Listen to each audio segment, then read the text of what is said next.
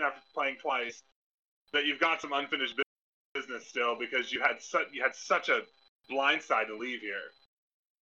yes, But you know we're we're gonna get right into that. We're gonna start with obviously I think it's safe to say uh, you did not see yourself going home on Sunday night. You were literally talking to me about can I hunt the idol during the live round. yeah. I, I wouldn't say I was like completely feeling confident, but I felt good enough. I think when I started reading people's like tribal responses, 'cause I know how Ian is, and you know he was giving people compliments, but also trashing them at the same time. Except for mine, he was very positive. And after reading Jen's, um, I was like, that sounds weird if we're trying to get Ian out here. Um, so I kind of had a feeling that it was potentially going that route. But I was like, just holding out hope that what I had talked to people about was happening, but it still was on the back of my mind that I'm like, you know what? If I see one vote for me, it's definitely me going home. And the first Yeah, one I saw. I was like, yeah, it's me. Yeah, that's unfortunate. But, you know, obviously, we're, we're very, very sad to see you here. I mean, like I told you, um, the hosting staff, we were all literally like, you know, we were all like ready to like, you know, just just cry our eyes out in production. We were very sad because you were someone who, you know, you you have you, first of all, you're an old school orger like me. You've been doing this for way longer than you want to admit, just like I am doing it way longer than I want to admit. and um, if there's anyone that embodies like the never give up attitude, the not over till it's over, like scratch claw, kick, bite, tenacious, like will not quit, true grit kind of thing. Especially in this series, it's definitely you. Um, you know, and I mean, it's something it seems like you really do embody. You are someone who just does not quit, Yep, that's me. and you definitely fought through a lot this season. Because even though you, I'm sure to your great relief, were, didn't go to nearly as many tribal councils in the pre-merge, it seems like you never really felt like you had like rock solid footing for the entire pre-merge, and you seem to have found something with Jen. But then obviously she did what she did, and now you're sitting out here. But you still made it to ninth place, despite well, you said many times in your confessional throughout this game that you felt like you were in a decent position for the short term, but long term you may not have had it. Yeah. Yeah, it, it's hard when um, obviously pre-existing relationships and not being part of the org community for a while, for a few years. You know, you don't know how people's relationships have changed and who else they've met that are now playing. Where like someone who haven't they haven't talked to in five years, they may not care as much to help along or work with. Um, and then also just not really being a part of any like big alliance. You know, I had a few like individual connections that I felt would carry me far, but nothing big enough that I ever felt comfortable that I knew what was happening. Um, because obviously, if there's like a group of 10 people in a chat or eight or whatever, and you all say one thing, you feel more comfortable with that because if someone's lying, like they're lying to all eight. Um, where if you're just in a chat with two other people, you know, the other however many that are still in the game could have something else going on. Um, so yeah, never really getting people to want to form something bigger always had me nervous. So that, but that kept me also more attentive and trying to be as perceptive as possible because I was didn't really have that to fall back on. Yeah, I mean, again, you you did you did impeccably with what you were given. Truly, um, you know, you definitely embodied again. If anyone embodies tenacity in this series, you know, it is you. Um, we'll start there, and we'll get more into this season. But for those who maybe did not see your season, I know Dorothy talked about it in her interview. If you listened to it, but we, want to hear from your perspective too. I mean, just how how how exhausting were both of your runs through this series? Because I mean, to be fair, I don't think anyone a road in your first season than you did by any stretch. Yeah, the first time was definitely more frustrating for me. Um, one of those things where you like you can kind of see the future, similar to like COVID. It's like I know what you need to do to stop COVID from being a horrible detriment to our country no one is doing it, but I can only sit here and just watch it, everything fall apart and just hope I survive. That's kind of how the first season felt for me. Um, it was kind of like we need to communicate. People need to be around. We need to be more strategic in how we are approaching these challenges. And every time I would show up to a challenge, it, it would be like, how do these people function as individuals in society? I don't understand um, and then we just lose and lose and lose. And um, yeah, it was hard having to choose between my close allies, but I know uh, like the mid swap is when I started to kind of see other things happening, and I wanted to nip that in the bud before it be could become a problem for me, in which I would be left in a position of vulnerability. So I took some control back by eliminating people that were closer to others than to myself, which allowed me to be in a position where I was in the power position and had to choose who was coming with me rather than hoping that I would be taken. Um, but yeah, that was the worst day ever doing that. Um, however long I did it for endurance challenge, knowing that Jasmine was probably not going to do it at all. Um, and that it was we were going to lose anyway and it was basically just fighting for survival and not really to bring us to the merge but just for one of us to not die um, and yeah i feel bad but i remember telling cody um, i made it however many steps like 340 340 or whatever even though i made it to 341 so that way he would think i was done when I wasn't. And then I think he only lasted a few before we were pretty close, but yeah. So I felt a little devious doing that, but it was the only guarantee I had of surviving. I mean, and then obviously the merge happened. Yeah. And then um lasted three rounds in the merge, but here we are. Well, I mean, I wouldn't have had this great story. Well, you say it lasted three rounds in the merge if it's like not this accomplishment, but for context for the people, like you merged down nine to one. Like you still were able to squeak surviving and nearly survived that final eight tribal council, and you probably would have made it to final five, final four had you done. So like I think you're underselling yourself a little bit there. Obviously you didn't have nearly the same experience here in terms of like bad luck with Yeah. challenges. But the one note I want to make too about that experience, the reason I felt horrible for you as well is, I mean, I'm sure you noticed this season, it's a lot faster than your previous season. In season two, we had these tree mail days where we basically tell you what type of challenge it was, you know, you need whether you need to be there on time or not. You literally would get 24 hours to plan and get yourself there, and people still wouldn't show up. And I can only imagine. Still would yeah.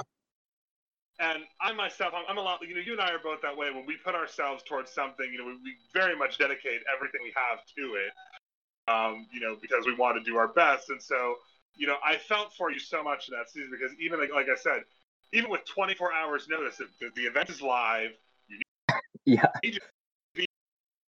time, your tribe never showed up. No. It would be like five minutes after tree mail. I'm like, okay, who can be here for the live challenge at this time tomorrow, and it'd be crickets until the live.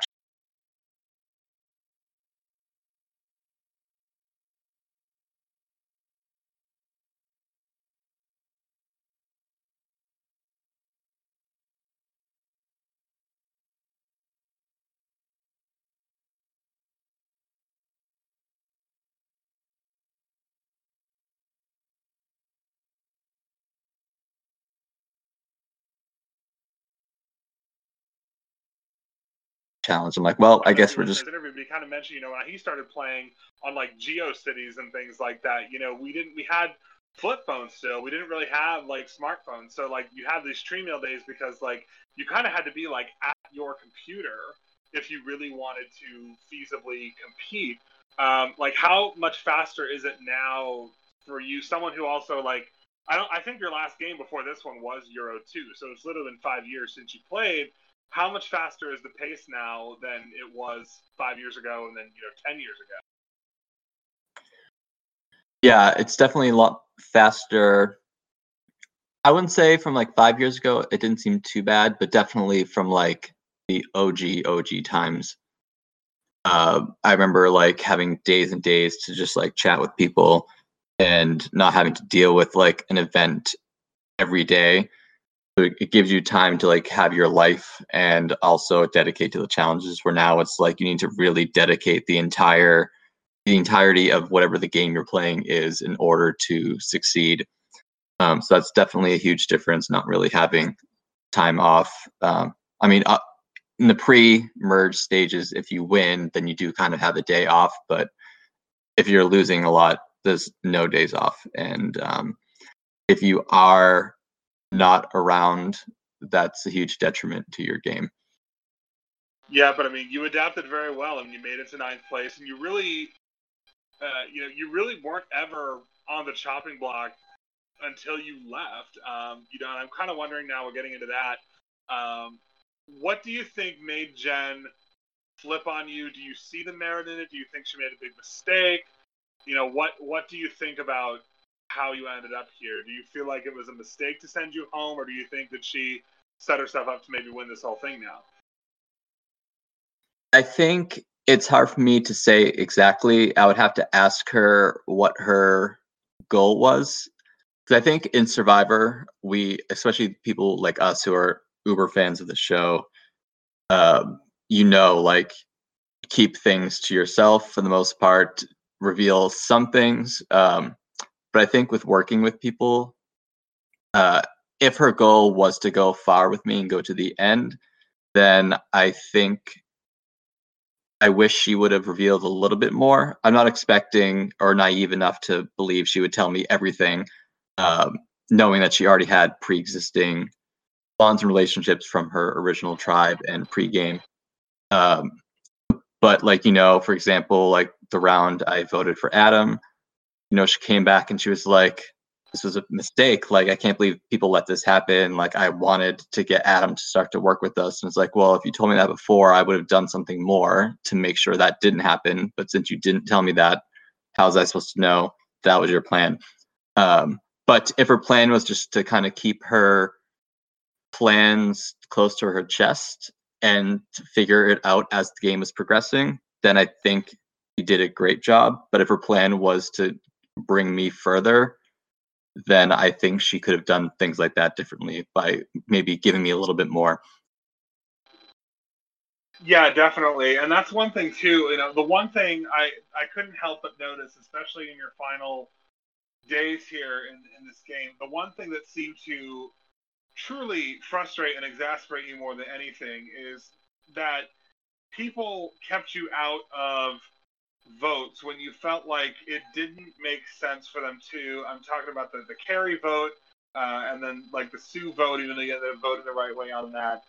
Um, you seem to really get frustrated with the fact that like people would run to people like Ian and Kaser over you. Um, was I reading you correctly? Can you elaborate on that?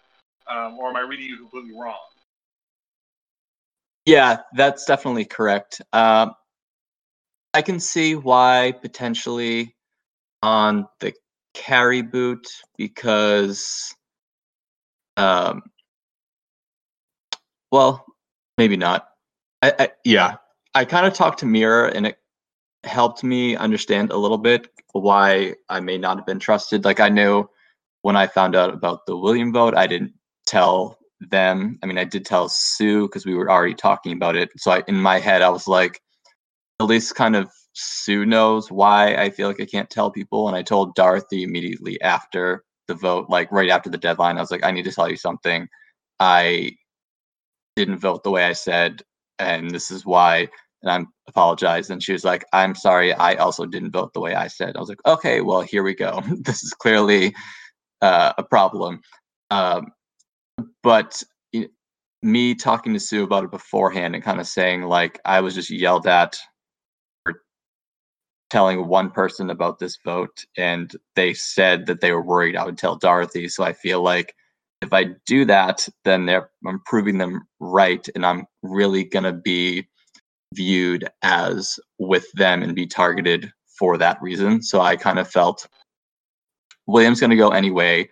And I'm like in my head, I was like, maybe I should just give her cryptic message like, I hope you trust what I'm about to say, but don't play your idol if you were thinking about it. Because I was wondering if Dorothy was going to play her idol just to be safe. And that was my one regret for that. Um, but it, I think I was weighing more on her not playing the idol. So I was like, okay, at least I can hopefully maybe still get information enough since I they trusted me and saw that I didn't tell her, but then she did play the idol, so I was like, well, that's done now anyway. But then I was telling Sue about how I was frustrated that I was had this whole plan to try to get numbers on this side so that we can take someone out from the other side, but then Nikki and JP were voting Williams, so I knew it was a lost cause, and I just felt like dead in the water. So I kind of felt like since Sue knew that beforehand while it was happening, that maybe she would have relayed that to Mira and Joaquin. Um, but I know when I talked to Mira, because she was getting frustrated with me as well. She was just like, I just want to talk to you about my trust issues with you. And we had this really great conversation. I really appreciate her for that. Um, she was saying how, like, I would go to Joaquin and Sue a lot, but never her.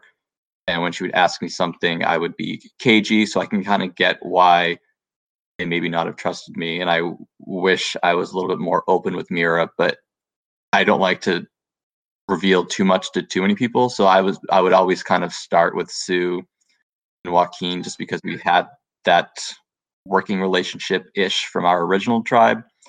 So then I was like, if there's a go there, then I'll talk to Mira and so and so. But since it never happened, I never really went to Mira, and I always kind of assumed Sue would tell her anyway.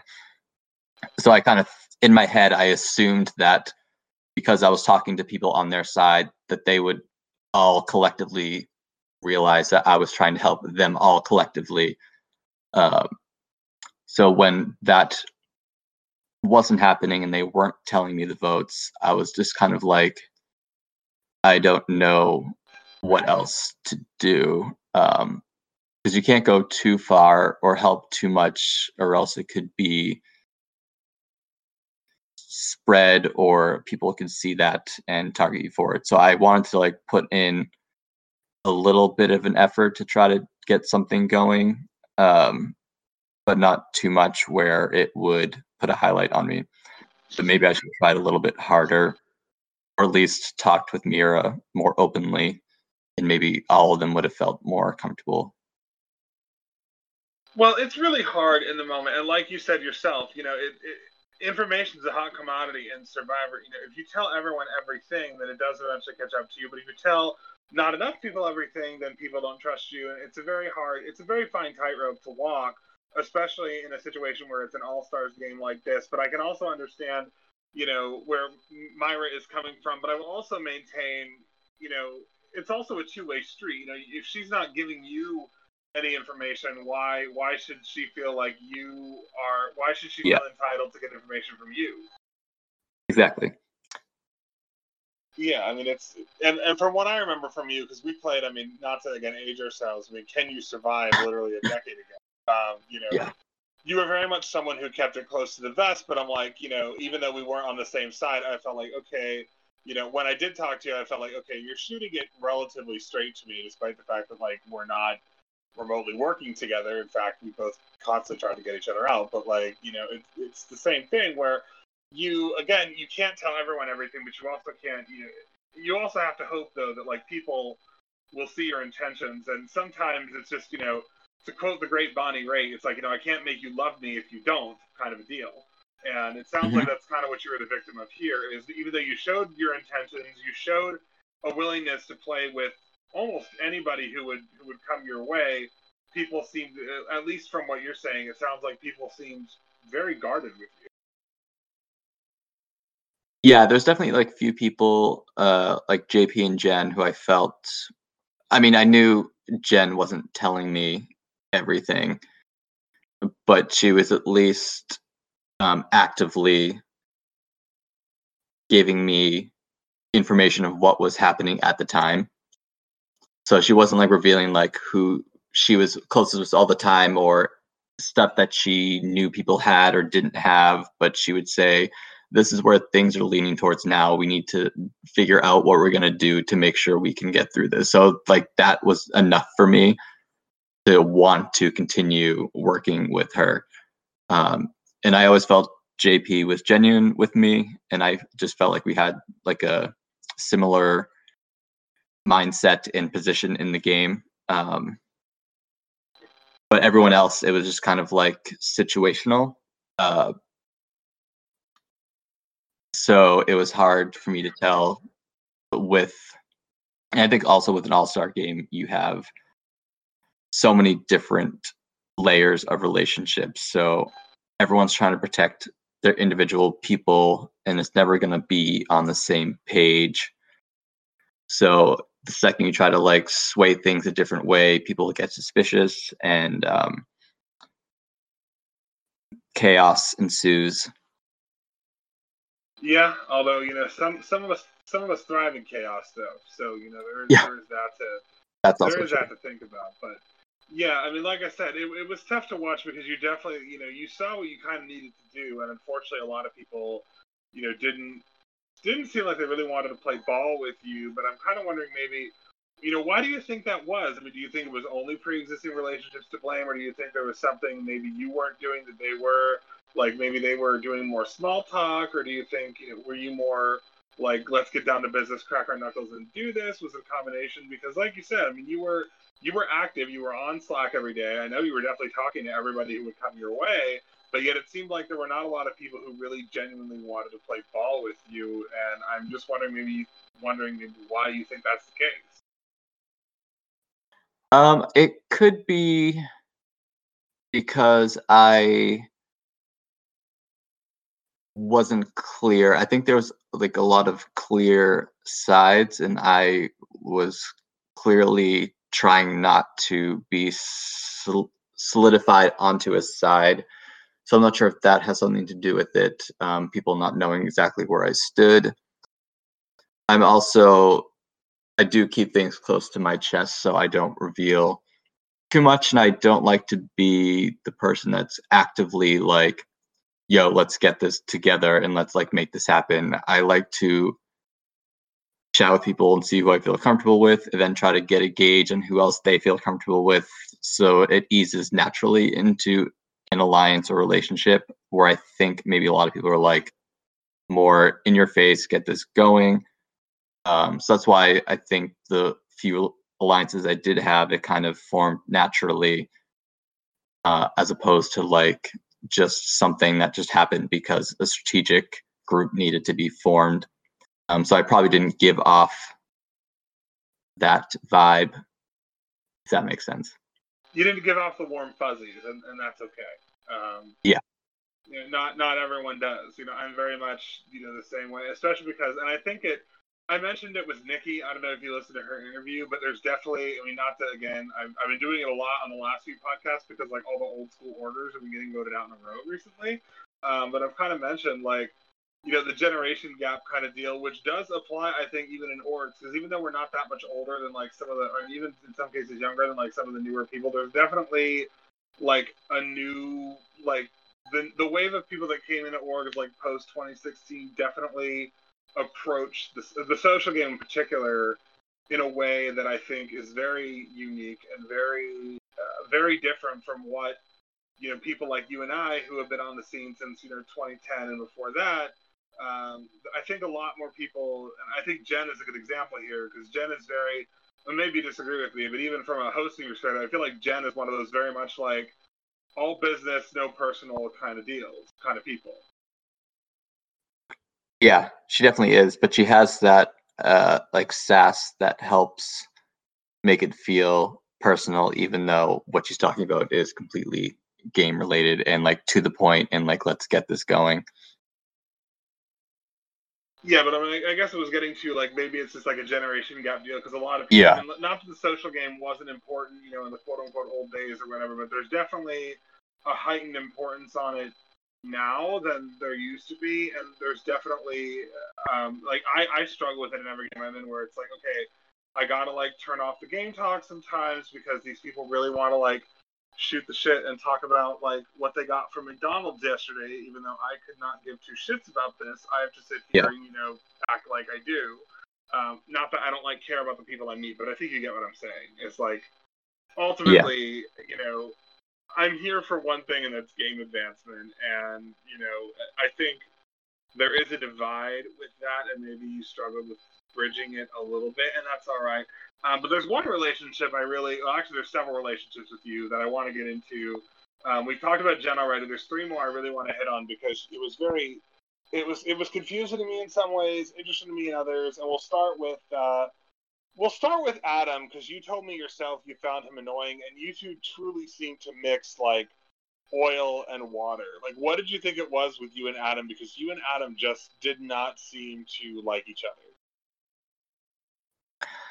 Uh, I think with Adam, it was basically just I couldn't read him, I, and I think in my mind, um, the first interaction I had with him was when he was in the solo like merge tribe prior to the tribe pick um, the last swap.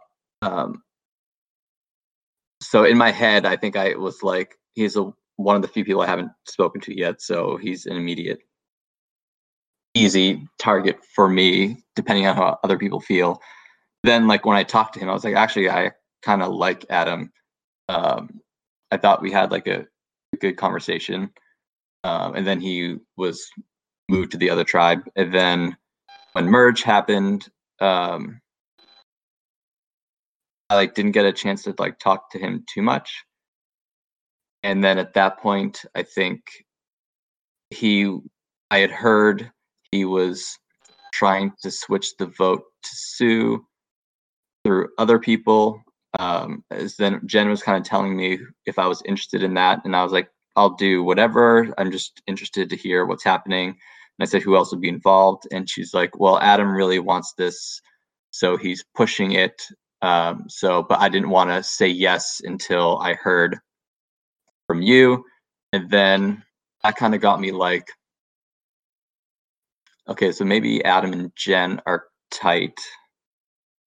And then I started to, at like a few minutes after that, Jen was like, hey, these are all the people that are willing to do Sue. I was like, that happened in like two minutes. So clearly there's something happening. And in my head, I think I just thought maybe Adam was at least linking people together. That wasn't me because I was only hearing through Jen and not through him. Uh, so like maybe he doesn't see a future relationship with me um, since he didn't tell me this, and I then I started to talk to the people who Jen had mentioned was being part of the potential Sue blindside, and they were like, "Yeah, Adam really is pushing this," and I'm like, "Yeah, he has not talked to me about this at all." So I think from there, I just kind of in my head, I was like, "Okay, that's someone that's ready to make decisions, but not with me." So in my head, I think I just was ready to target him early compared to everyone else in the merge. Um, but then I was trying to figure out who he was close with and how I could do that. Um, then I would talk to him and he'd be like, I'm so depressed today. Like, I'm upset. Then I would like try to like make him feel better, and he would be like, "You know, thank you so much for talking to me. Like, I was feeling like down earlier, but now I feel better." And then I would talk to other people, and they would be like, "Yeah, Adam's in a bad mood, but I made him feel better." I'm like, "Is this genuine, or is he just being annoying?" Like, I couldn't tell if he was like genuinely upset because, like, for me, like that's a genuine connect like connection. So I was like, "Oh, I'm glad I was able to help Adam get through the day." Then to find out he just would say that to other people, and also I was just like, "Is this genuine?" I can't tell if he's just always acting or if this is just him having mood swings all the time. And then like once I heard that he was being targeted, I was like, okay, well now that side wants to get rid of him, so maybe I could work with him. And I just kind of asked him like, hey, did you still want to go after winners? He's like, I can't be bothered. I was like, okay, um, so I'm just going to, I'm not going to like throw a name out to you then and risk that being leaked. So I'm just going to go see if other people are interested in keeping him, which no one was strong enough in doing so. And then obviously I voted him because that was the last I heard. And then he stayed. And I think from there, I just felt awkward and didn't know how to I should apologize. I didn't feel like I have anything to apologize for because that's what everyone literally said. Adam's ready to go. He's not into this. Um, so I didn't like say, "Hey, yo, it's you," because we didn't have that relationship. Um, but then, yeah, from there it was just awkward, like walking on eggshells. How do I approach him? Because he's either like, "Hey, I'm having a great day," or like, "I'm miserable. I can't be bothered to do this challenge or to vote," or I don't care who I vote for, uh, or he's just like happy. And it was just really hard for me to gauge which Adam I was going to get and if I could ever trust him. I mean, that's a pretty difficult thing to overcome, like in terms of being in a game of lies and deceit. With if you if you don't know what person you're, what version of a person you're getting on a on a day to day, I could see why you were kind of like, yeah, I'm just gonna not touch this one with a ten foot pole because I probably feel the same way, you know, if I was in your position, I was getting the similar kind of, you know, answers that you were. Um, the, there's two other relationships I really want to get in that you were with, and one of them is because of what you said in the jury house about it. You know, with your your fellow Beneluxian, your season two winner Tim. Um, you know, you obviously he won a five four zero vote in your season, and you were one of his five uh, votes to win. This time, though, you had him I don't. I think you had him fifth on your jury list. You had him fifth or third. I think you said fifth. And I yeah. obviously you've dealt with him now. Just about the entire outside of the swap phase of Benelux, which is a, a, phase of your life you probably don't like thinking about anyway. Yeah. Um, you dealt with him. You were with him on the original tribe. You were with him in the merge. You were with him uh, a few times pre-merge here, and then obviously you spent several weeks in this post-merge with Tim, your season two winner. You know, what exactly is your two's relationship? You do seem to respect each other as competitors, but you mentioned the jury that you probably don't see yourself voting for him this time.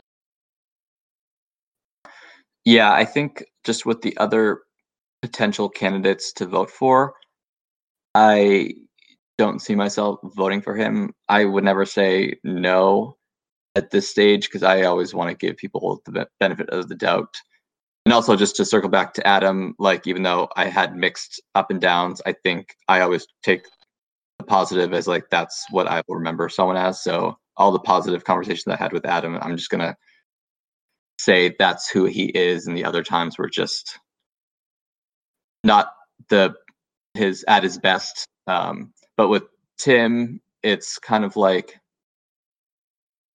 and like talking with Dorothy, who said the same thing. It's like he's doing the same thing he did in Benelux, where he just complains and not really complains. That's not really the correct word, but just uh, whines and is a martyr. And when he doesn't have a right to be, um, it's kind of like being uh, like rich and like walking into like a poverty section and being like, uh I had so much to eat today. I'm just like over it. And it's like, hello, I'm starving over here.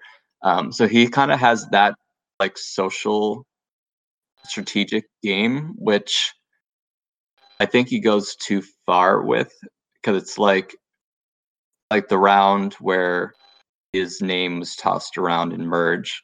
Um, he had so many people turn around and make sure that didn't happen. So then him to kind of be like, "Oh, I'm so nervous. Like no one likes me. I'm at the bottom. Uh, I got a vote last tribal." And it's like, dude, you just had like 30, 13 people like switch their vote to make sure you stayed. Like, get over yourself. Like, I meanwhile, I was not even in the loop, so um, you, you have no right to complain to me. Um, so it's just kind of like that mentality and, and it's i think like sim- similar thing with dorothy. I had a conversation with him and he was just like i wanted to work with you and dorothy but in our last tribe things didn't go well and i couldn't tell if she liked me. And i was like i can talk to her if you want me to and kind of get a gauge on what she's feeling. He was like yeah that would be great. So i talked to dorothy and she was like hate him. Nope so at that point, I was like, oh, maybe I just won't say anything to Tim. And if he asks me, I'll just kind of say, I'll figure it out when he asks me, but I'm not going to actively go and be like, yeah, she doesn't like you.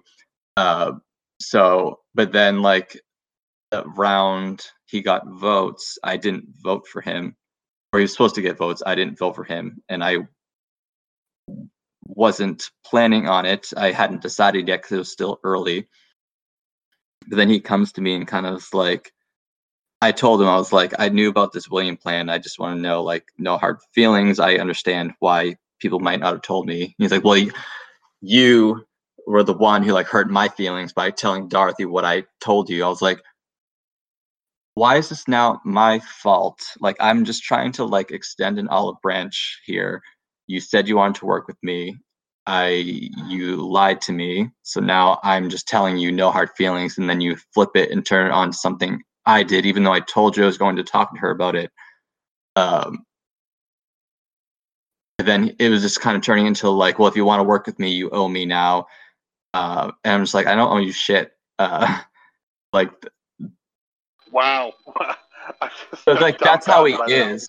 And then he and then he's like gone for exile for three rounds, comes back, and it's like i'm so nervous. I haven't been gone which is understandable. And i understand paranoia. Then he's like i have no one anymore. And i'm like well i want to work with you. I'm serious about that. He's like good. I want to work with you too. But then the entire day he's just like it's gonna be me isn't it? It's gonna be me. I'm like you're fine. As long as like me you and joaquin vote together then you're not going home. So then for him to do that all day when he was planning on voting me anyway it was just kind of like what are you doing? Like i don't understand. Like I'm not actively asking you, are you sure you're keeping me? And him having to lie. He's actively coming to me to say, I'm nervous, I'm leaving. And it's like, you know very well you're not. Like, stop doing this. So he just doesn't have that like empathy or like that cognizant emotional cognizance to understand how that can be perceived from another perspective. Yeah, and I mean it, it's hard because you know I definitely understand the paranoia part of it, where you know, and and, and, and like I know that you do too. Like, there's always that thing in the back of your mind where it's like, oh God, everyone's lying to me. I'm about to get voted out, just because like it's natural in a game of Survivor. But I can also understand. I mean, I'm assuming if Tim gets the final tribal council, you are going to be airing these grievances toward him. Yes. That will be interesting for sure. And the other relationship you know, if you listen to Dorothy's podcast, we talked about it from her end, but I want to. The, the, relationship with you and Dorothy obviously spans five years and two seasons, and you had such an interesting dynamic the first time you played, and this time you guys seem to get along very, very well, even if you didn't have each other in like your long, you know, long-term plans. So, you know, I heard it from Dorothy you saying, and I want to hear from you, like, what exactly, you know, was the relationship with Dorothy like, both in Benelux and here? Um, and was it sad for you to have to end up voting her out in the end, or was it truly one of your goals to beat her this time? Um, so in Benelux, we didn't talk until um, I was alone on Exile and trying to get information from her about the people. Um, that I was going to meet for the first time who already all knew each other. Um, so I definitely saw her, and even before talking to her, I knew she was a threat just from the challenges. So, like I am in every game I play, I'm always open to working with anyone. I never shut any doors, and I never. Uh, there's very few times where I'm like actively like I'm not stopping until this person's out of the game. Like I may think that for one round and then re-evaluate based on whatever had just happened. Um, but I think she was just dead set. I think she was confident enough in her alliance at the time um, that she knew she didn't need me. Where I was just like, yo, anything can happen. if they see you as a threat, just like everyone on my tribe who never even talked to you did, then you're fucked if um, you don't start like finding people that want to work with you and need to work with you. Um, but I think she was just very tunnel visioned and dead set on like Natalie is someone who could be a potential bigger threat to win than me. So therefore she needs to go. And I think she never saw past that. Um, but I think obviously in hindsight from that game, she knew her mistake in that. So I think coming into this, we probably both realized we deserved better. And I think similar to as I said with Jen, like you're only strong if you have other strong people with you. So I think we both respect each other and knew that working together, if the opportunity allowed itself, would make sense. So I was definitely on board for that. And I was sad to have to vote her out. I was not hoping or planning to vote her out in the early merge, early game at all. Um, she is a threat, so I knew I would have to at some point later down in the game, but definitely not that early. Makes sense. And I'm sad that that's how our journey ended, but I am glad for Natalie that she did last longer than her in this game. Yeah, I mean, and like I said, I mentioned with Dorothy, and I won't go too into it just because, like, you know, we want to talk about the Balkans and not Benelux. But I definitely like, I brought that up with Dorothy where I mentioned, you know, I totally understood why, you know, she went after you those first two rounds of the merge where she felt like she was on top, she had the numbers and all that. Obviously, in that case, the thing that I really hit with her was, you know, after Bernie got voted out in Benelux, obviously she should have. I was like, I'm surprised she didn't stop and go, hmm clearly the relationships I thought I had weren't what I thought I had. You know, I'm probably very shortly going to be voted out, maybe even voted out this round. I should probably try to kiss and make up with Natalie now. Um, and I'm just like, I, I just just for the record, like, did you ever bring that up to her from that time, like when you were playing that season? Did you kind of go, hey, you know, these people all just lied to you, like, you know, we could we Yeah. could use each other, like e- even if we're not taking Sure. each other again, we could use each other. I, yeah, I'm pretty sure I told her that before the round I was voted out. Um, So you tried to I have think that I said- conversation. yeah, I definitely had that conversation before I was voted out. I was like, hey, they b- took Bernie out because he was close to you.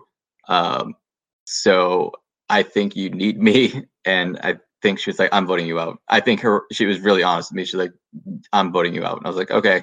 So I didn't try super hard because I was just like, this is my pitch. And she was like, I'm sorry, I'm voting you out. You're a huge threat. I was like, okay, cool. And then I tried to like rework other angles, but um, yeah, So she definitely told me to my face that she was voting for me. Yeah, and, and one last thing, and then we'll get back on the Balkans. If you had actually completed that arc and like come back from down nine to one and won all of Benelux, like would that have been like your magnum opus in terms of? Because I know you've won games before, but would that be like the one you stuck on your mantle basically? Because it would have been the story. Oh yeah, it would have been um, against all odds that I would have survived that entire time and won in the end. So if that did happen, it would have been my proudest moment. Well, if there's anyone that I would have bet on to ever pull that off, Natalie, it is you. Because, like I said, out of all the people who have ever played the series, you embody tenacity like nobody else. I mean, Ian may have a very unbreakable record right now. He's played three times, and so he's he's up to playing 46 rounds of Euro Survivor now, which is an insane number if you think about it. Um, well, actually, this is his 47th round because it's round 19. Good God, this game is long. Um, it's like it's hitting me now. Like I hope you know the first. Like I was so pumped up and so excited to have all you guys come back because I think it says a lot about like this series. Out of the 40 people I cast, 34 of them came back, and I grabbed one replacement. So like 34 of the 40 people that I called back originally answered the call to come back here. So you guys all wanted this. I mean, um, but you know, like I, I'm kind of wondering now, just on a more fun topic. Like after your vote out of the Balkans, like did it hit you the second after you realized you were out? Like, how exhausted were you by the end of it? Yeah. Um, I think it's, as you said, it's a long game. So I think it's been going on for a long time that I kind of like was just, I was getting accustomed to it. Um, but then once it ended, I was like, I don't have to worry about talking to people. And I also was getting anxious about like, I was like, I actually may get further than I thought, and I may actually make it to FTC. There's a chance that happens, and I have no idea how I'm gonna like deal with answering 20 jury questions. And I was like freaking out about that. So then, as soon as I was voted, I was like, oh, I don't have to worry about that because I was trying to think about how I was gonna like do that while I was at work and uh, It's what the game when I was gonna do my opening right? statement. Yeah. And then like all the people, I mean, obviously as the game dwindles, you don't have to talk to as many people, but um Well, most importantly, I hope that you absolutely don't regret coming back here and ignoring your fiance for four months to do this. I hope that this was a great experience for you. it was and it was nice like throwback to like I didn't look at any of the um aliases before I like planned to do that like a few days before starting and then I just never did. So I was like, oh, I'll just figure out who people are during the game or not at all. Um, so it was nice like throughout the game being like, oh my god, that's who you are, and realizing that I knew them through either like ten years ago, five years ago, whenever, and just nice like reconnecting with people. Um, that has been like through as you said before too like the different org stages and generations so that was a, nice like rewarding thing for this all-star game in particular compared to others Yeah, I think the one thing that truly like embodies Euro is that we do draw like I'm sure you've noticed like through talking to people like we do draw like an older school crowd in terms of like uh, and not only in terms of like how long we've been orging but also um, just literal age gap difference. Our youngest players were Tommy and Kel. They were 19. Our oldest player, although she unfortunately couldn't really join us here in the Yeah. Balkans, Cindy. I don't know if you know. She was 75 years old. Yeah i actually played with cindy before i'm pretty sure um I think we all have. She's literally been doing this Yeah. since these games were played on MSN Messenger in 2001. She is the oldest of old school. Like, it doesn't get much more old school than MSN Messenger chat rooms. Like, oh yeah now that you said that i remember playing a game in msn messenger oh one of my first God, games I- yeah Oh my god. I, I, i think it was a mole game Oh my god. One, my first win was a mole game. maybe it was the same one i don't remember no, on, i uh, no I, on- I won. I, I won the mole so it wasn't the same you know, my, my first org win was a mole when I won a mole game as a, as Christina Aguilera of all people. Um, but you know, just to, not to go on too long a tangent here, but one thing uh, I'm going to shade one of my one of my good friends, even though uh, her name is Scarlett, but she's 18 years old. She lives in Brunei, and I met her in uh, in Good and Evil 13. If you really want to feel old, Natalie, uh, when I talked to her, she mentioned me one day. She said, you know, she, she was 17 at the time, and I mentioned to her one day we were just shooting shit, and I was like, oh yeah, like I'm so old. Like I remember when Britney Spears or Christina Aguilera were your were your age, and she deadpan stops and she goes, well, wait a minute. She goes, I, I know who Britney Spears is, but who's that other person you mentioned? And I was just like, make it stop, make it stop right now, make it stop. Like, could you imagine? yeah It's just like one of those moments. But yeah, I didn't I didn't know that you've been playing as long as uh, MSN Messenger. I can't wait to like Kel and Tommy, like Kel especially, because I, I think Tommy knows what MSN Messenger is, but I don't know if Kel does. can't wait for Kel to listen to this and be like, "What the fuck are these two talking about?" Like I know. AIM, MSN Messenger. We could have we could have ICQ and Yahoo Messenger make a cameo at some point here. Like, G, uh, oh, GeoCities in JP's interview made a cameo. We talked about. Remember GeoCities? I didn't. I don't think I ever did GeoCities. It could have, but No. I don't. I don't remember. I never orged on GeoCities, but I definitely had a couple GeoCities sites when I was like 12. So it's just like, like I said, we draw an older crowd here. Uh, I know Sue and I jokingly called it the Org retirement home, but hey, it's, uh, it's Yeah. what it is. And uh, I'm actually, I'm actually, I don't know about you, but I, I'm sure you enjoyed that aspect where like, you know, you talk to a lot of people who were, you know, older because you join a lot of orgs now, and a lot of the people are like, you know, 19, 20 years old. And well, that's not a bad thing. Like, you know, we're all you know when when you're in a stage of your life that like you know you are and I am where I you know I'm I'm with a partner we're trying to work on living together you and your fiance do live together you know you you have your careers it's it's sometimes hard to find common ground now with like the newer It orgers is for sure. and I'm sure that you had those moments in this game where it was like I don't know what to talk to you about like Yep. But yeah, it was nice having a lot of um, people around. I'm not going to say older people around my age um, to talk to in this game. Yeah.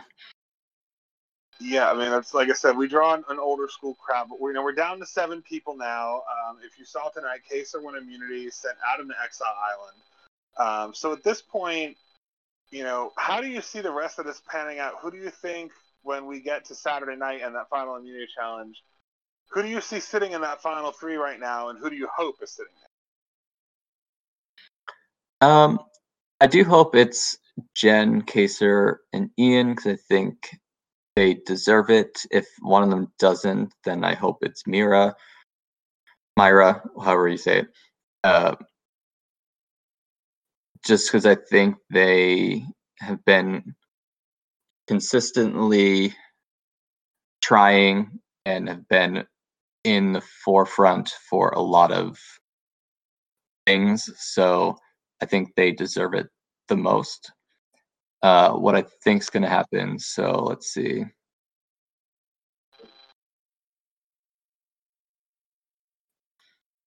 It's potentially that Myra's voted out this round. Um, but maybe Jen is going to push for J HUD, but I don't know if that was all a lie uh, or if that was genuine with her wanting J HUD out. I, I think it's genuine, but I'm not sure if she would go for it now. Um, but I guess that's my prediction is one of those two, J HUD or Myra, being eliminated next. Yeah, I guess we'll find out in very short order. Their votes are due nine o'clock tomorrow. But now we're really, Natalie, if you if you look at it now, now is the time because it's Tuesday night at the time of this recording. So if Yeah. you thought it was getting whirlwind when you were there, now it's really going to get whirlwind because tomorrow night is the final seven tribal council. So the final six Sure. immunity challenge, which means the final six tribal council is Thursday, and the final five immunity challenge starts right after that. Final five immunity challenge is due Friday. Rites of passage goes up on Thursday night as well once the final six tribal is over. Um, and then Saturday, final five tribal council is done, and then immediately after tribal council, the final immunity challenge is done live on Slack with a live tribal council and tiebreaker if needed to follow. And then Saturday night. So right now we have seven people in the game as of this as of this moment, and by Saturday night we're going to have our final three. Yeah, that is crazy. I'm kind of know, glad now I'm not in it. I mean, you say that, but I, I mean, I'm not were- glad, but I was about to say, if you say that, but like I know you, and I know that like if, if you were in there, you would just basically be like, you'd probably told Anthony, it's like I'm I'm barricading my myself in this yeah. room. You're gonna have to deal with it. yeah, It's like I'm getting there. Because if you had survived that double, I could have seen you doing just that. I could have seen you literally be like, "I'm doing two things. I'm doing three things for the next three days. I'm eating, I'm working, and I'm getting through to the end of this game. I'm not dying now." Because you're just that kind of person. Like you just don't quit. You keep scratching and clawing, and it's one of the reasons why you are forever a Euro Survivor legend. And one of my personal favorites. Because like I said, I'm the same way. I mean, you know from her firsthand. You played against me when I was Andrea and Can You Survive? Like I was, I, I'm, you know, I don't know if you remember, but like that was the same thing. It was literally like yeah, I literally like moved mountains to keep my ass in that game. So we both have that mentality of like, you're going to have to drag me out of here kicking and screaming. I'm not going to just go. Like, and not. So I could have seen if you got to that final 10, just like going balls to the wall. Um, and I also admire, uh, for those who don't know, I find it I find it very endearing that you're still in your confessional trying to solve that Yugoslavia idol. It's like your white whale or something. Yeah. And for the I was, record, like, thinking someone has found it, so Yeah. it is. A, I I assumed that was long gone. Yeah. But you're like, no, I want to know what it is. Killing you, isn't Yeah. it? Yeah. I just like the puzzles too, so I'm like I just want to solve the rest of them. Speaking of puzzles, um, so I'm kind of wondering, obviously, how. I mean, you seem to really enjoy the challenges this season. What what challenge was your favorite, and which challenge was the most brutally difficult for you? Um let's see. Uh, uh, the most brutal challenge was definitely the um the tag one or whatever it's called. The relay race, yes. Yeah, that one was um but it was also rewarding because it was like I thought we were going to lose. So then having that like pause and then we were kind of ahead and then the other team just kind of stopped. It was very like rewarding. I was like at that time I was like I should have gone to bed 2 hours ago like this is pointless. As you said I never stop and give up. So it was a nice rewarding feeling to be like oh, I'm glad I stayed up until 3 a.m. because we ended up winning and now now I can go to sleep and not have to worry about tribal council. Uh, so that was probably definitely the most challenging. Uh, I liked a lot of them. Obviously, I liked um, the confessional one because I won that one. So it was my first individual immunity win. Um, and I I like puzzles, so I like that. I, I just love like that those type of challenges. So even like the Hangman one, I enjoyed. So there's a lot of them I enjoyed. The posting one also was annoying because I'm perfectionist. So the fact that I missed a divisible by seven number still annoys me. I felt so. I'm better than that.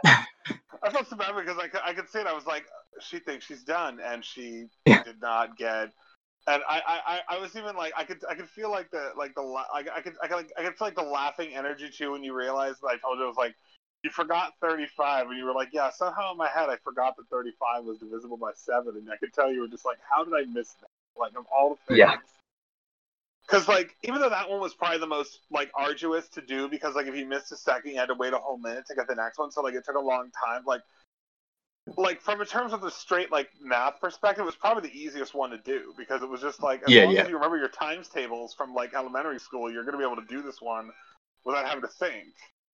Um, and I like wrote it out in Excel. So like I wrote out all the potential minutes or seconds that I would post on. And then I like organized the order of the questions so to make it make most efficient. So like having all the same fruits together. Um, so that way I wouldn't have to like copy and paste um, more and waste time where I can just copy whatever fruit and then continue with that throughout. So I had like I thought I had like, a great strategy because I didn't have to do math live. Um, so that's where my problem was was I just typed 7, 14, 21, 28, and then 42. And then I just kept looking at that rather than thinking and realizing you're missing something. 35. Yeah, you're missing one there. Um, so I was gonna get so okay. So there's one other question I have to ask you before we start wrapping up, and this is more of a personal question, but I do want to know. So, were you joking or were you serious when you wrote in episode eight? You know what I'm talking about when that infamous the climb challenge came up, which I know that you personally.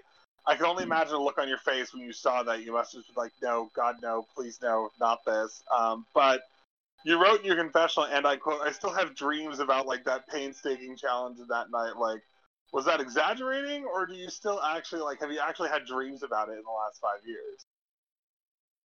Um, I would say it's exaggeration, but also fact. I wouldn't say like recently I dreamt about it, but a little bit after that, I definitely like would still think about that and be like, that sucked. Uh, but yeah, definitely not like continuously throughout my Okay, life. Good. that- I, I, don't yeah. want to be responsible for someone's psychiatric bills. I really. no, I, I know that I can be very like almost sadistic sometimes in my jokes with you guys. That I, I mean, I, I think, I think to toot my own horn, I think I probably banter with my players more than most hosts do, and I definitely like you know throw it back in your face sometimes. But I would never want to like be responsible for somebody's like recurring nightmare. Okay, so I felt like I was like, wow, that made me feel really bad.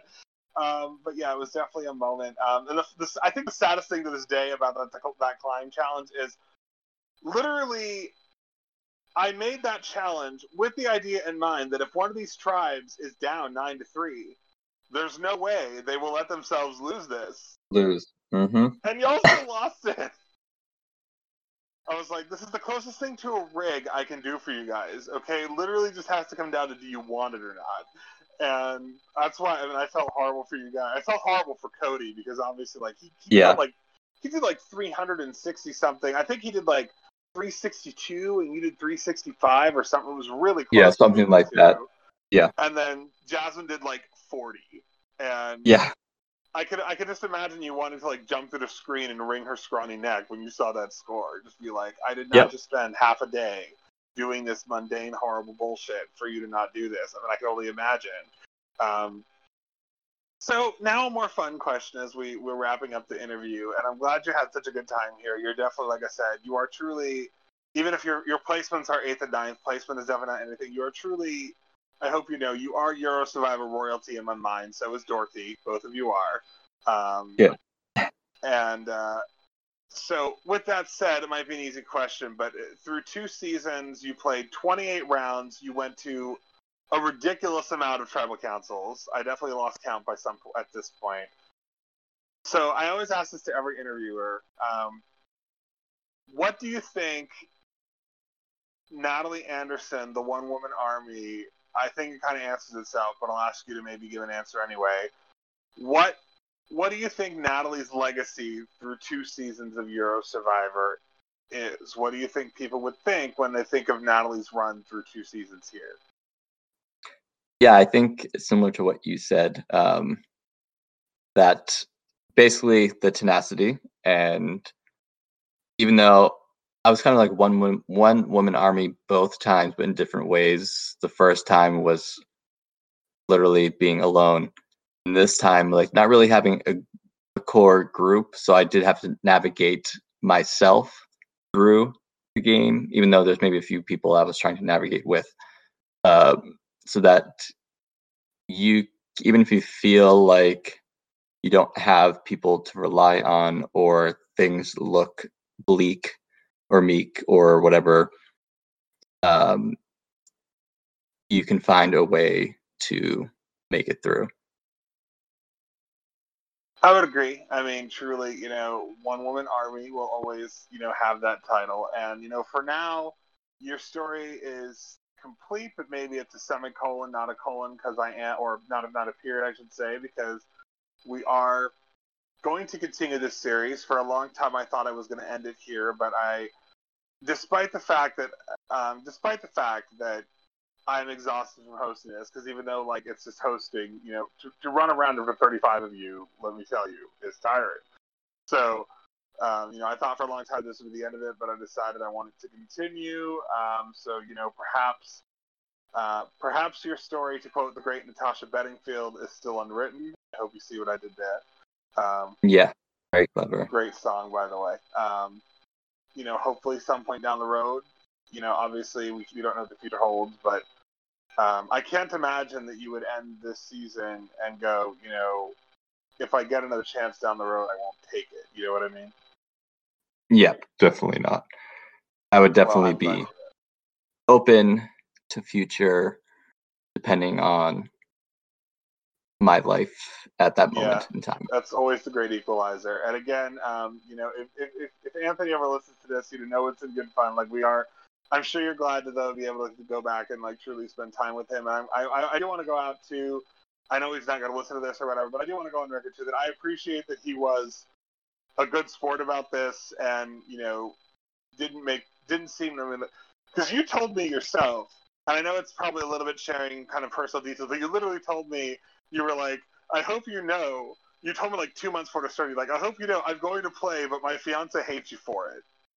Yeah, Is what you said. Like, yeah. and, and It- it was you to share this one semi-joking, because but- it was a funny moment. Yeah. Um, can you tell us the very first day when you checked in what your fiance did, his reaction when he saw that you were on the board and it started? Yeah, he said, "Oh, this again." Yeah. or here we go again, or something like that. I forget exactly. I think he Uh, told me he said he just he took one look at the board and he said, "Okay, bye for like six weeks." Oh yeah, that too. Yeah. Well, again, I do hope you know, and please relate to him that I, as the host, am very thankful for his patience and for you know not for being a good sport about it, and even like asking you about it and stuff. Because I was always like I said, I don't. I also I don't want to be the reason for someone's psychiatric bills, and I also don't want to be the reason for like tension in someone's relationship. So you know, I wanted to, you know, I'm glad to hear that he was a good sport about it, and um, you know, I, I do hope that he's glad to have you back, but that we're very glad that you played. And so our last question for you uh, before we hang up is, I do this with every person who interviews. Um, if you could pick a song, it's probably going to be a tenacity related song, but I figured I would ask you anyway. I mean, you came so close to winning that music challenge, so it's apropos. I'm going to ask you this: if you had to pick a song that would define your journey through five years, two seasons, and 28 episodes of Euro Survivor, what encompasses the Natalie story? What song should I close this interview out with? I would say "Survivor" by Destiny's Child. Fuck yes, I love it. Yes, I'm so happy right now. I cannot wait to upload this and put that in. Like I am, I'm here for that. Um, and that Even though I'm not the sole survivor, I am a survivor. No, you definitely are a survivor. You survived a lot to get as far as you did both seasons, and like you said, you know the rest is still. I'm probably going to use "Unwritten" as the intro track after that conversation. Yeah. So you know, it's just uh, you definitely brought it every time. And any final thoughts before we head out here into into the Belgrade night? Uh, just thank you for getting us all together and giving me an opportunity to play another org. Whether it's my last one or not, who knows? But um, I had a great time. Thank you for putting up with me and everyone else. I'm sure everyone else was worse than I I was, but still, yeah, yeah, yeah, still, yeah, it's put up with all of us. Uh, and for giving me a reason to reconnect with people who I haven't in a while and to meet new people who I hope to stay connected with. Yes, for sure. And you know, thank you again, Natalie, for listening. For Natalie and for everyone else here at the Departure Gate podcast, this has been yet another episode from some, from some, from some party boat here on the river in Belgrade. With the One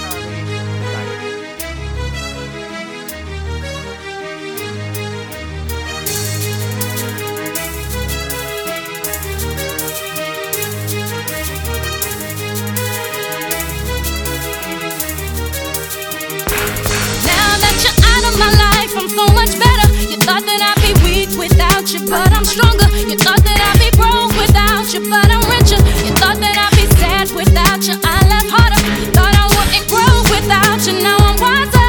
Thought that I'd be helpless without you, but